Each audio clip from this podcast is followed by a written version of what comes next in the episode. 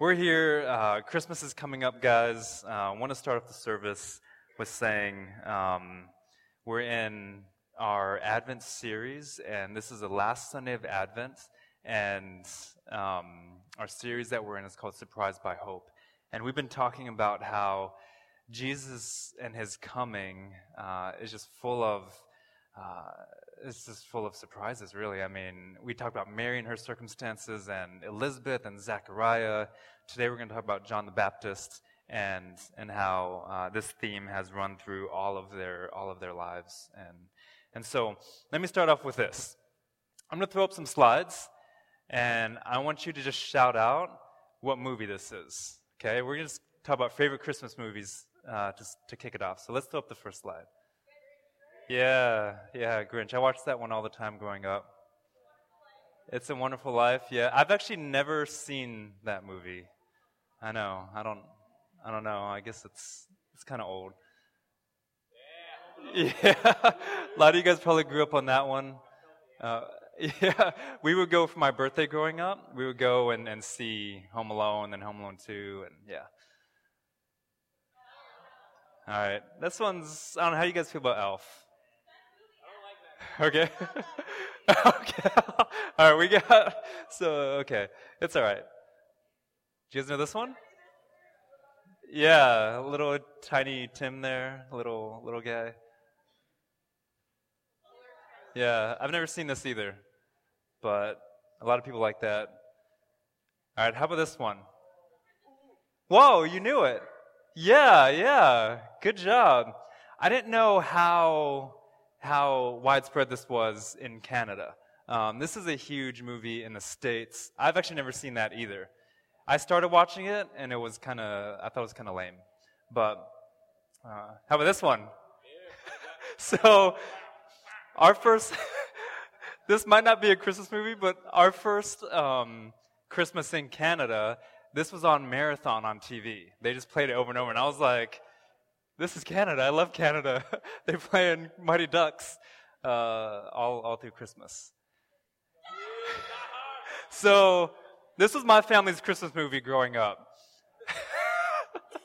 we, we watched Die Hard every year. It was just on TV. Um, and my family watched it every year growing up. It's not your typical Christmas movie, but um, Die Hard is pretty. Uh, Let's get a little theological with Die Hard. So, so this guy, uh, what's his name? John McClane. He's going to this Christmas party, right? In this this big tower. It's his, it's his wife's party. His marriage isn't doing well.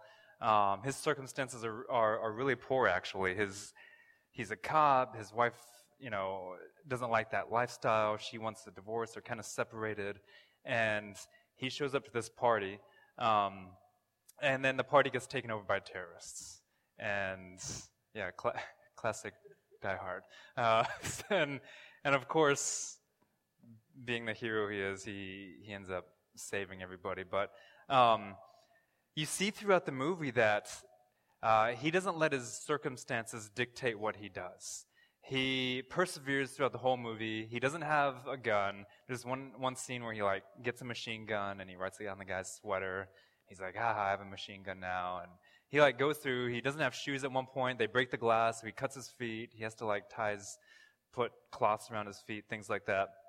And so the movie's all about him just persevering. He came to the party expecting one thing, expecting to be reconciled with his wife or something like that. And then all of a sudden terrorists take over and he has to save the day. And so um, I'm going to relate Die Hard now to Advent. So, and this is this is exactly like the season we're in. Like, I don't know what you came here for this morning. Um, Advent, typically in this season, we're waiting for something, we're expecting something, uh, you know, we're celebrating something. Sometimes this is a rough season for some people. Um, and a lot of you are waiting for something to happen this season. You know, it's just kind of the, the feeling of the season we're in. But a lot of you guys are burdened by your circumstances. There's, whether it's you've been waiting too long, or just things haven't been going well, or you're asking, why is this like this? Why am I like this? Why is this happening to me? And you just feel burden in this season instead of released. And, you know, you see people experiencing joy, and all it does is, is produce like hardness of heart in you because you see people enjoying the season and, and you're burdened by your circumstances. And when we come into uh, Israel at this point in history, when Jesus comes in the form of a baby in flesh, uh, this is the situation Israel is in. They're burdened, they're oppressed. There's another nation that is in their nation ruling them and over them and oppressing them. And God has been silent, as we've said the past couple of weeks, God has been silent for 400 years. They haven't heard a prophet speak God's words in 400 years. The last prophet is Malachi, and that's the last book in the Old Testament. And then nothing. And so they're just waiting. Their circumstances aren't great, and they're just waiting for something. They have this hope that they're hanging on to. And maybe that's what keeps you going in this season. You have some sort of hope that you're hanging on to some sort of fleeting hope a lot of times. But they're, they're, they're hanging on to a hope of a Messiah, of the Christ, of someone that's going to come and be the Savior of uh, their nation, of their people, of the world, and who's going to take away all their heartache. That's, that's, what they're, that's what they're waiting for. But it's been many, many, many years. And so when John the Baptist arrives on the scene, he's the first prophet to appear in 400 years. And when he starts speaking God's message, the people notice. Some don't like it, some do. But, um, but it's been so long, silence has been so long. And John actually fulfills two prophecies that Malachi, the very last prophet, prophesies a couple of things about the person who's going to come and prepare the way for, for the Savior. And so John actually fulfills those prophecies in Malachi. And what's more so, 700 years before John, there's other prophecies that he fulfills that, that, um, that, that came. And now God is speaking through this prophet. And John, like I said, is the last one of these. And then God speaks. So your question might be, well, well, God isn't speaking today, right? Um, you might be like, well, how does God speak today? We don't have prophets, you know. We don't see prophets like being the mouthpiece of God and things like that. Hebrews Hebrews 1 says that the ultimate prophet has come. The Savior of the world, Jesus Christ, has come. And now God speaks through Jesus, his Son. Okay? Um, God speaks through the Word. We've talked about how God speaks uh, through, through us as the Spirit has come and, and dwelt inside us. And so, but before then, God spoke through these these people that he put his spirit on, and John the Baptist was the very last one of these. Okay? And so this morning we're going to talk about John, his, the prophecies, his life, um, his circumstances, his expectations, and talk about how that fits in with you this morning. So let me say this before we start. I want you to keep this, this thought in mind as we go through the sermon. And you'll see it up on the screen here. Uh, when you persevere in circumstances, you discover clarity in your circumstances. Okay, when you persevere in your circumstances, you discover clarity in your circumstances. When you discover clarity in your circumstances, you'll realize joy and boldness in your circumstances. Okay? What I want you to, what I want for you today is for your circumstances, whatever they are, family issues, job issues, uh, health, um, so many more things I, I can go, go on there. Whatever they are, I want to see your circumstances in a different light this morning. Okay? I want you to see, I want to, hopefully, I want to lead you to persevere, to have clarity, and then to have joy and boldness in, the, in those circumstances. So, we're just going to walk through John chapter 3 this morning. All right?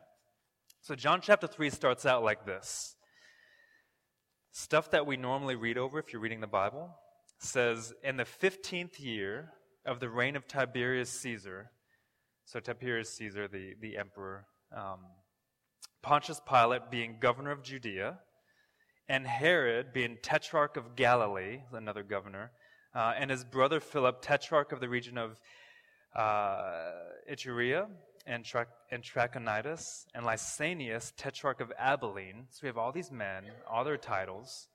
During the high priesthood of Annas and Caiaphas, the word of God came to John. So he just listed kings and emperors, and they're over uh, the world. Tiberius Caesar's over like the known world, and Pontius Pilate is governor of all of Judea, and Herod and Philip and Lysanias are tetrarchs over these different regions, and Annas and Caiaphas are the high priests. They're the, the top of the top of the priests. And the word of God came to a guy named John. It didn't come to Herod. It didn't come to Tiberius Caesar. It didn't come to Pontius Pilate. It comes to John, some random guy, right? The son of Zechariah. It didn't come in the palace. It didn't come in City Hall. It didn't come anywhere like that. It came in the wilderness.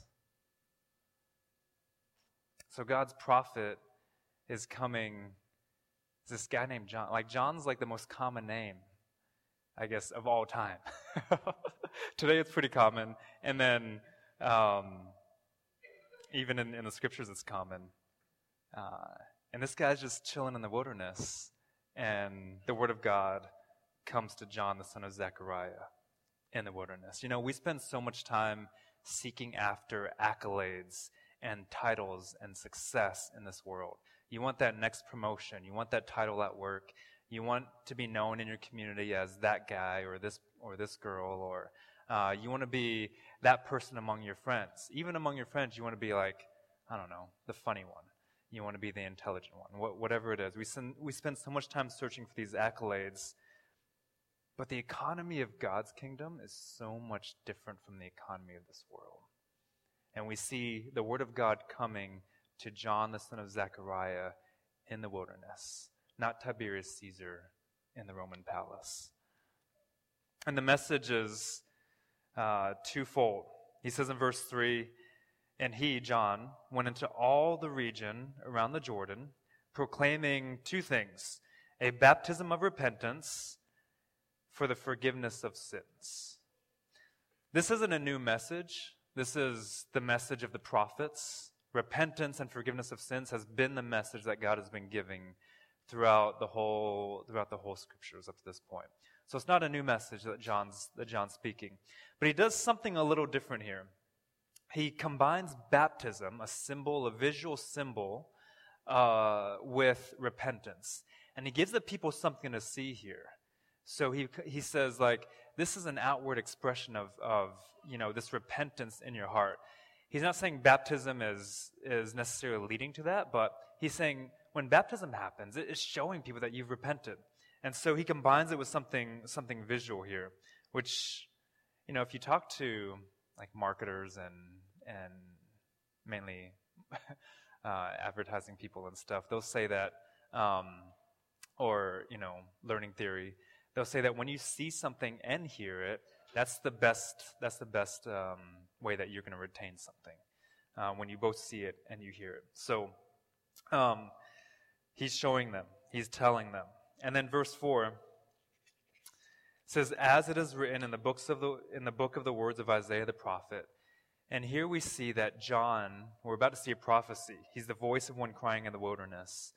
That John has been prophesied not just 400 years before, but his coming has been prophesied 700 years before Isaiah talks about it. Isaiah talks about this guy who's going to come and prepare the way for the Lord.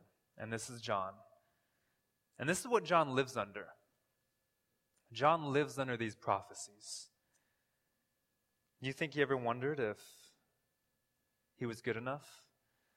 I think sometimes we look at people in the scriptures and we think, oh, well, they're in the Bible, so they're like these holy, really holy people and, and, and those things. But I look at this and I wonder, like, I wonder if he, he, he thought he was good enough. If he could actually fulfill this prophecy. Because he'd heard all these prophecies growing up. And from his birth, it was prophesied that he was the fulfillment of these prophecies. So he's about 30 years old now. And for 30 years, he's, in, he's been living under these prophetic words that people are speaking over him. Why do you think he was in the wilderness? I asked that question when I was reading this. Why is he in the wilderness? You know, a lot of people in the scriptures go to the wilderness to seek God. But why was he seeking God? You think the pressure was too much for him? When you say this, some people they think that's a little blasphemous. But John's a regular man. The only thing that makes him special is the Spirit of God that is in him. He's just like you, he's just like me. Maybe the pressure was too much for him. Maybe he's in the wilderness because he's just searching. He's searching for identity, he's searching for destiny, he's searching for purpose, he's searching for the way to fulfill the prophecy. You know, elsewhere in the Gospels it says that he wore a garment of hair and he wore a leather belt around his waist. And in Malachi, it says that it prophesies that he's going to be like Elijah, one of the greatest prophets in the Old Testament. He's going to be like this prophet. And at his birth, when Gabriel comes to Elizabeth and says, You're going to have a son, you shall call him John, Gabriel says to her that he will come in the power and the spirit of Elijah. And so John knows this. He's been told this all his life. And what's funny is what he wears is exactly how Elijah is described in 2 Kings. This is exactly what Elijah wears garment of hair with a leather belt around his waist. And it's almost like John is trying to look the part. He's like learning everything about Elijah, and he's like, maybe I should try to be like Elijah. You know, these things have been told about me. So he's almost trying to look the part. He was faithful.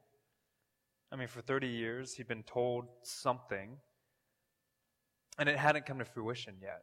And he's just been waiting for 30 years. A lot of you guys aren't 30 yet. You're still approaching that. Like you're, you're in that season, season of, of waiting.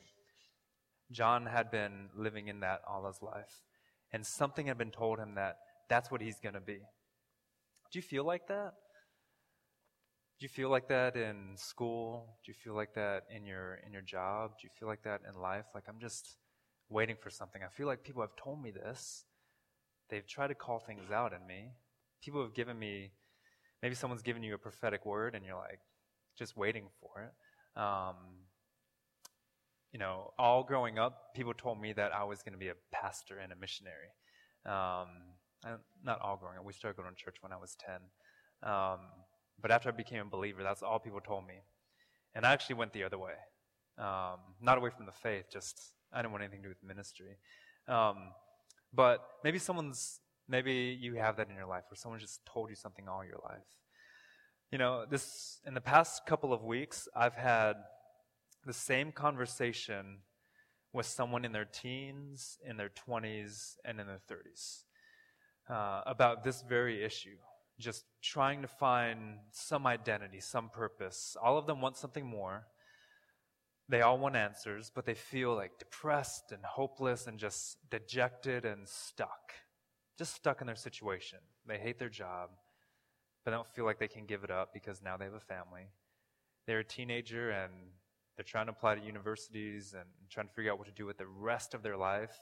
Can't believe we put that pressure on our teenagers. The rest of your life, you got to figure it out right now, um, which is ridiculous. Uh, and then in your 20s, uh, we have that pressure. We've graduated university. Um, we're trying to make it in music. We're trying to make it in an acting career or um, or whatever you're you're doing, and we feel like a failure because we're not doing anything that our degree said we were supposed to do. And now, what do we do with our lives? Um, don't let don't let the world determine your success as a person. I told someone that in their 20s this past week. I said, don't let the world determine your success as a person. They, they have 40 years at least, 50 years, 60 years of life ahead of them, and they want to figure it all out right now. You might feel like that. I need to figure it all out right now. You don't need to figure it all out right now. You just need to take the next step. especially as a follower of Jesus or a child of God, the world shouldn't determine our, circum- our, our circumstances in the world shouldn't determine our direction or what it means for success. You know, John's been given a prophecy. He's been given a powerful prophecy all his life. And it wasn't meant to hold him down or cause him to think, how do I fit into this? It was actually meant to empower him. And God spoke this over him. God spoke this to his, his parents. And God is speaking to you today as well. Like God speaks now. And He's speaking to you about something. He's given you words. God is a God who, who speaks. He's given us this word. He speaks to you through others. And God wants you to know this morning that your, your circumstances aren't meant to restrain you. They're actually meant to empower you. They're meant to push you forward. They're meant to draw you close to Him. They're meant to do more than just hinder you. And the prophecy begins here. It says, the voice of one crying in the wilderness. So John definitely fits that. He's hanging out in the wilderness. Uh, it says, prepare the way of the Lord. What's interesting here is this word for Lord is actually God's personal name. It's Yahweh. It's the name he gives Moses when in Exodus 3, Moses says, Who shall I tell the people of Israel um, has sent me? And God doesn't say, Oh, tell him God. He actually says, Tell him Yahweh. I will be what I will be. That's his personal name that he gives to, to Moses. And that's what the prophecy is here. So when, when Isaiah prophesies this, he says, Prepare the way of Yahweh. And that's so beautiful because Elijah knows he's preparing the way for God to come. For God to come. He probably doesn't know how it's going to happen, that God is going to be made flesh and, and, and going to come. But he, he knows that he's preparing the way for the personal God that he's grown up serving. And so, what do you think this meant for John the Baptist? What do, what do you think it means for you this morning? Just to prepare the way of the Lord. How do you prepare the way of the Lord in your heart, in your life? You know, John's message here is repentance, is the forgiveness of sins. It's a life change. It's sacrificing some things. You know, Jesus always goes straight to the heart. When people come to him and they say, Jesus, how do I follow you? He doesn't give them a whole bunch of things to say or do. He always goes straight to the heart, straight to what they value the most. When the rich man comes, he says, Go sell all your possessions. And the rich man says, Oh, I could never do that. And it shows Jesus immediately what that person values. And he takes your most valued thing and says, Give that up and follow me.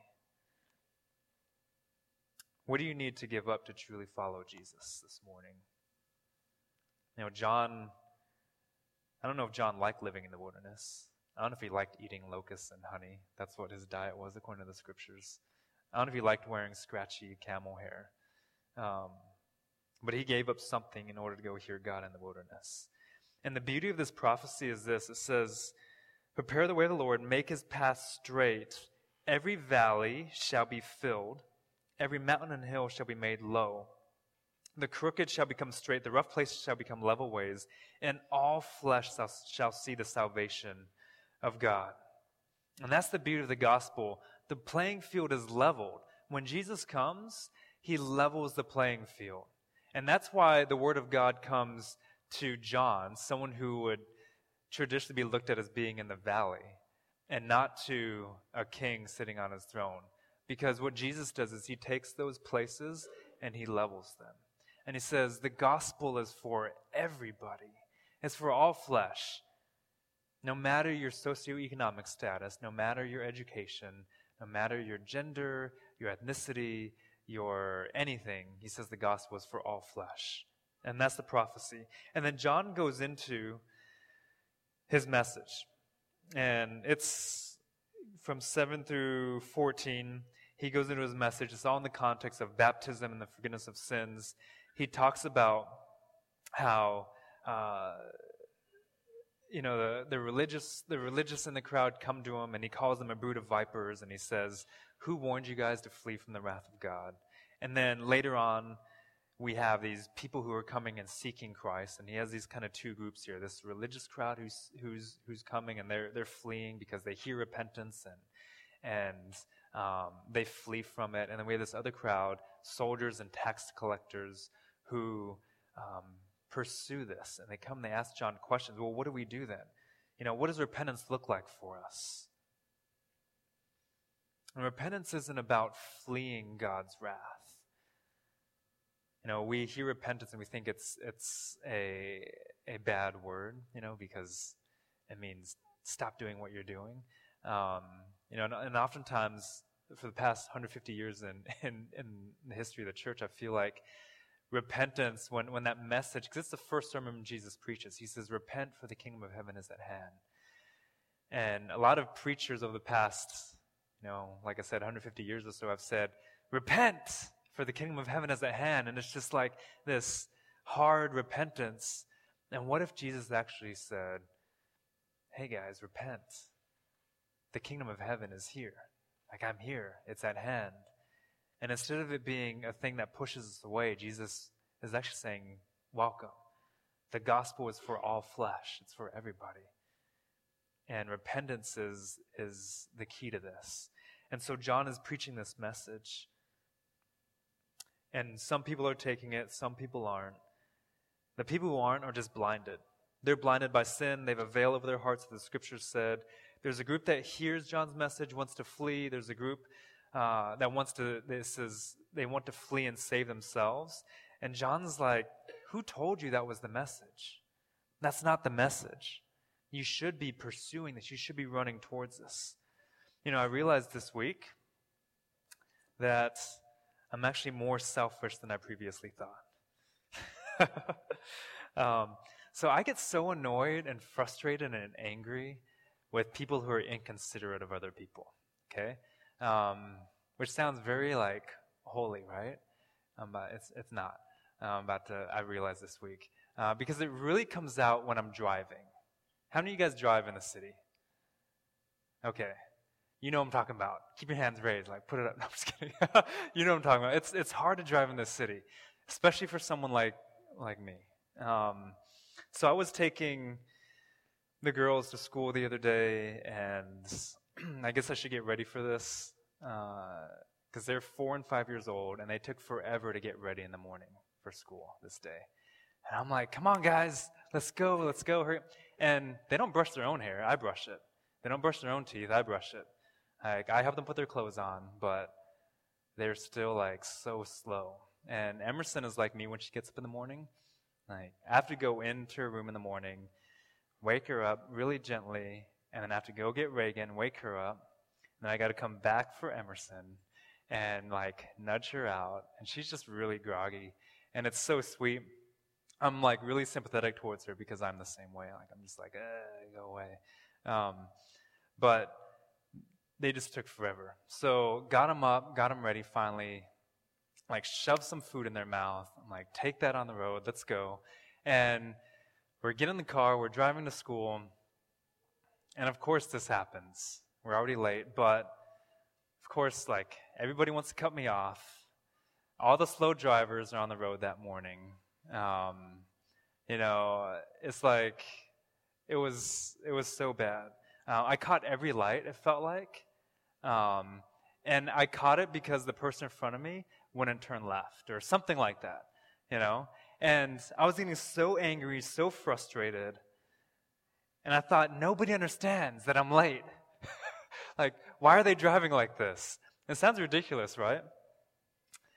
And on the way home, so I dropped off at school, and um, that was first thing of my day. And then I had like all this other stuff to do.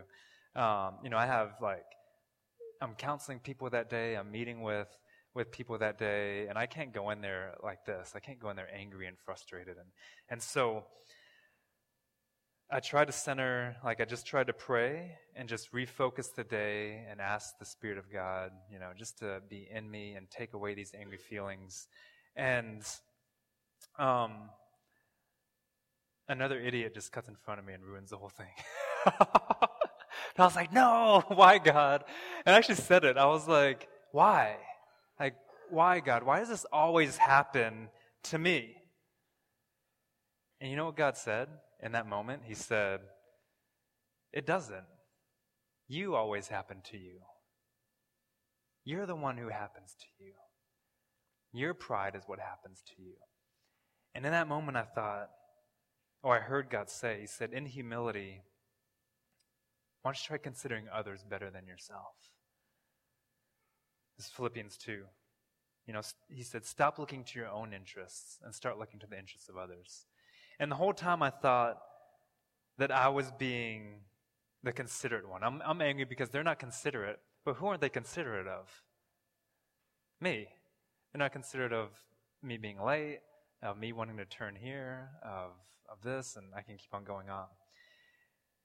And I thought, wow, I'm so selfish. I never realized that. Missy's been trying to tell me all my all of our every time we're in the car, she says something about it. I'm sure. um, but it was like such a breakthrough for me. And some of us flee from repentance because of what John is saying, the wrath to come. But some of us, we just don't realize we need it. And I didn't realize I even needed repentance in that situation until that moment. I heard God say, You need to repent. You're the one who needs to, to have a change. Someone in the past couple of weeks was describing their situation to me, and I asked them if they thought it was selfish. I said, You know, the way you're saying, I was like, Do you think this is rooted in selfish desires? And they responded, No. Um, but I told them, I said, You know, conservatively speaking, 90% of what you do, what I do, what we do, is out of selfish desires, is born out of selfish desires. And he said, Well, what would not what would be the not conservative figure? And I said, 99.99999%. There's probably that 0.0001% that we actually do something for Jesus out of pure Jesus motive. But most of the time, we're doing something selfish. And we think it's not for us, but if we actually traced it back, it would be. Because we have this, we're just blinded by our own sin. And that's, that's why when we initially hear this message of repentance, we don't want to repent. We can't see that it's actually the best thing for us. We can't see that actually the way we're living is, is perpetuating death. And the way that Jesus wants us to live is perpetuating life. And that's turning towards Him. And so, this is John's lot so far. These are his circumstances. He's living with these prophecies. He's coming out of the wilderness. He's wearing this scratchy camel hair thing. He's eating big old grasshoppers. I've eaten a grasshopper before. They're not, they're not great. So he's eating these grasshoppers. He's preaching a message that a lot of the people don't like. At least not initially but he perseveres, maybe despite of, or, or maybe perhaps because of his circumstances. And we see in verse 15 here that the people are actually now in expectation and they're seeking Christ. And we see John's perseverance in these tough circumstances actually gives hope to others. Like they're waiting, they're expecting, they're, they're hoping. And then we see that John's perseverance breeds a certain amount of clarity. And in verse 16, John answered them all, saying, I baptize you with water. He knows what his purpose is. And he knows his identity here. But he who is mightier than I is coming, the strap of whose sandals I'm, I'm not worthy to untie. And he will baptize you with the Holy Spirit and fire. John has clarity here in his identity and his destiny. He knows who he is. And he knows what he's supposed to do. And he knows who Jesus is. And he's pointing to Jesus. And he knows that that's who I am compared to Jesus. That's who I am in Jesus. And then skip down to verse 18. He says, it says here, So with many other exhortations, he preached good news to the people. And this clarity that John has in who he is and who Jesus is gives him two things joy and boldness. So in verse 18, he's exhorting the people just over and over, and he's preaching good news to them. He's not preaching bad news, he's preaching good news, and he takes joy in this message. And joy, a lot of times, gets a bad rap because we think, or we misunderstand joy. We think joy is happiness. And when we think that joy is happiness, our circumstances are going to dictate our joy. Okay? But joy isn't happiness. Okay? Joy actually isn't emotionally founded. Okay? We think joy is an emotion too. Um, joy can be expressed emotionally. It's manifested emotionally uh, a lot of times. But joy is actually not, not emotionally based, it's actually spiritually based. It's a production of the Spirit in our hearts. And so when John has joy, when John is preaching good news, and, and, and for you, when you have joy, it may be despite your circumstances. You know, it may look so horrible on the outside, but joy doesn't come from the outside. When you find joy in Christ, it's something that the Spirit has placed inside you and is producing inside you. The Bible says it's a fruit of the Spirit, it's a working of the Spirit, it's produce. And so when we have joy, it comes out from here. A lot of you guys uh, are here this morning and you have a veneer of happiness on, on your face because you feel like you need to be. Um, but joy is totally different from that. We don't have this veneer because it's, it's coming from a different place. And so John has this joy, and it's because of this clarity in his circumstances. Happiness is circumstantial, and joy is, is spiritual. And then we see it, it give John boldness he starts preaching against some, some, some evils and some societal injustices, and he gets put in prison for it. I mean, he knows, he knows what his boldness would do, but he's bold anyways, because he's operating out of joy. And these prophecies, instead of, in these circumstances of his, instead of hindering him, they've empowered him to do this. And it's just this perspective shift. And so, he ends up in prison. And then we see, we'll just hop over real quick to, to Luke 7. John is in prison. It's kind of a, a rough reward for faithfulness. But the result of our faith shouldn't dictate the action of it. He knows what, what might happen. He's in prison for I don't know how long. And in chapter 7, John the Baptist sends two of his disciples to ask Jesus if he's the Christ, if he's the Messiah, if he's the one. And it's really strange because John sends it says he sends them to ask if Jesus is the one, which assumes that John is doubting. And that he's wondering if this is actually the guy. And just, just a few chapters before, I don't know how long chronologically, but just a few chapters in the book before, he's just proclaimed that this is the guy. This is the Messiah. He says to the whole crowd, He says, Behold, the Lamb of God who comes to take away the sins of the world. Repent for the forgiveness of your sins and be baptized.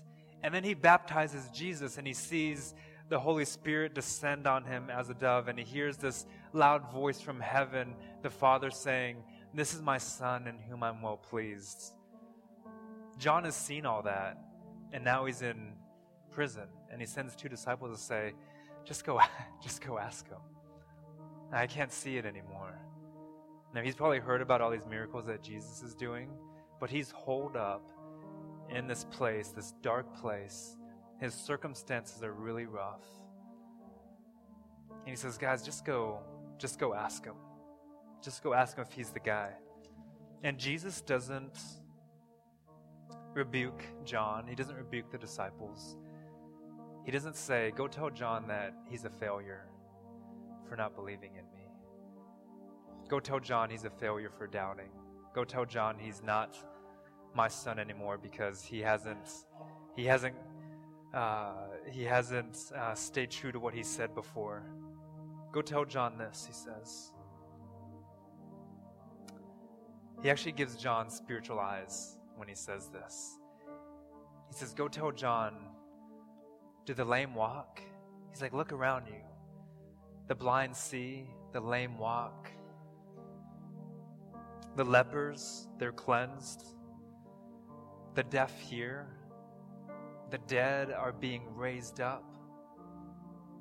And the poor have good news preached to them. And he points them to see his circumstances in the light of the kingdom. And this is the Sermon on the Mount. Jesus says, Look at what's happening. Here's spiritual eyes for you to see what's happening, John. And he blesses him instead of rebukes him. He gives, he breathes life in him instead of death. And I don't know what your circumstances are. But in the Christian faith, often our circumstances aren't very encouraging. Because Jesus says, hey guys, guess what? If you follow me, the world hated me, so they're going to hate you too. They're going to tell you you're not good enough. They're going to tell you that you'll never be as smart. They're going to tell you you're idiots. They're going to tell you you're failures. He says, Guess what? The world persecuted me, so they're going to persecute you too. Just be ready for it. And the world will say, Your religion is just a crutch. You don't need it. You need that to live, but look at me. I'm, I'm fine. I'm fine living my life this way. And Jesus here is, you know, John's in prison and Jesus is going about saving individuals. And in the eyes of society, these are pretty worthless individuals he's that are coming to him. They're the they're they're people that society looks at and says there's no value in them. Like they're not those are the tax collectors. They're all sinners. Look at the prostitutes over. there. They're all sinners. Look at the poor. They're just low class. Of course they would accept that that that story. But Jesus says that's when the kingdom breaks through, when the good news is preached to those people, and when the people who are neglected by society have healing. he says that's the kingdom. He says that's when society begins to transform, when these individual hearts begin to transform. That's when these evils begin to get corrected. And in the end, John is this is what Jesus says about John in verse 28 of chapter 7. He says, I tell you, among those born of women, none is greater than John.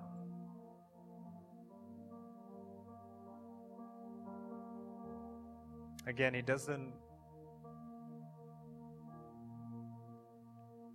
rebuke him. He doesn't say, John, if you'd only stay strong in your faith. He actually recognizes the seed of faith in John that he would pursue Jesus that he'd even send people to ask Jesus.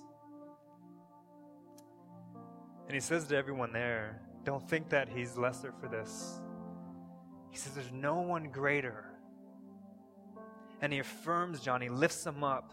Jesus himself, the Son of God himself, says that John fulfilled the prophecy. He says, Isaiah wrote this, and this is about John. So if there's any doubt who John is, if there's any doubt who I am, look at John. He fulfilled this, he prepared the way for me.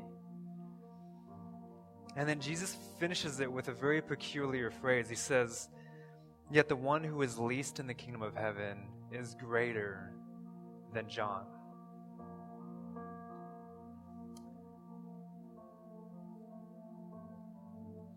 He says, The one who participates in the kingdom is greater than the one who announces it. You who get to participate in the kingdom, who get to live in the kingdom, who get to choose the kingdom, you're greater than the one who prepared the way for it. And so this morning, Jesus wants to give you what he gave John. He wants to give you spiritual eyes. He wants to affirm you. He wants to exalt you. He wants to lift you up. He wants to speak words of truth into you. He wants you to see your circumstances not in darkness, but in light. He wants you to be empowered by your circumstances, not hindered by them. He wants you to be empowered by who you are and who He's made you to be.